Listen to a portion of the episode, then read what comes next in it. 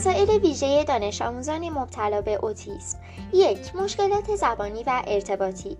ناتوانی در فهم و تفسیر حالات صورت حرکات بدن ژست یا تون صدا. ناتوانی در عملکرد مناسب در کلاس درس از قبیل فریاد زدن یا جوابها را بلند گفتن.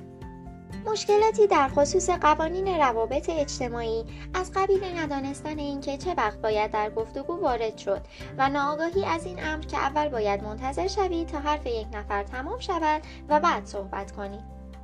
دو مشکلات روابط متقابل اجتماعی لذت بردن از موقعیت های اجتماعی اما ناتوانی در آغاز یا حفظ تماس اجتماعی ناتوانی برای درک قوانین قاطع روابط اجتماعی به عنوان مثال چه وقت لمس کردن یا تعدی به حریم شخصی افراد کار درستی است 3. مشکلات در زمینه قوه تخیل مشکلاتی درباره تغییرات غیرمنتظره برنامه روزانه.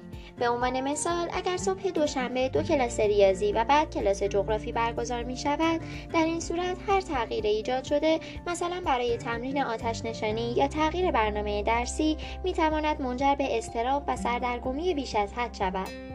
داشتن تعصب در علاقه به چیزی و انتظار داشتن از دیگران برای شرکت در آن. به عنوان مثال صحبت کردن درباره تاریخ لوکوموتیو بخار برای مدت زمان طولانی و ناآگاهی از اینکه شنوندگان کسل و عصبی شدند. کمبود یا عدم آگاهی در مورد تأثیری که بر روی دیگران دارند.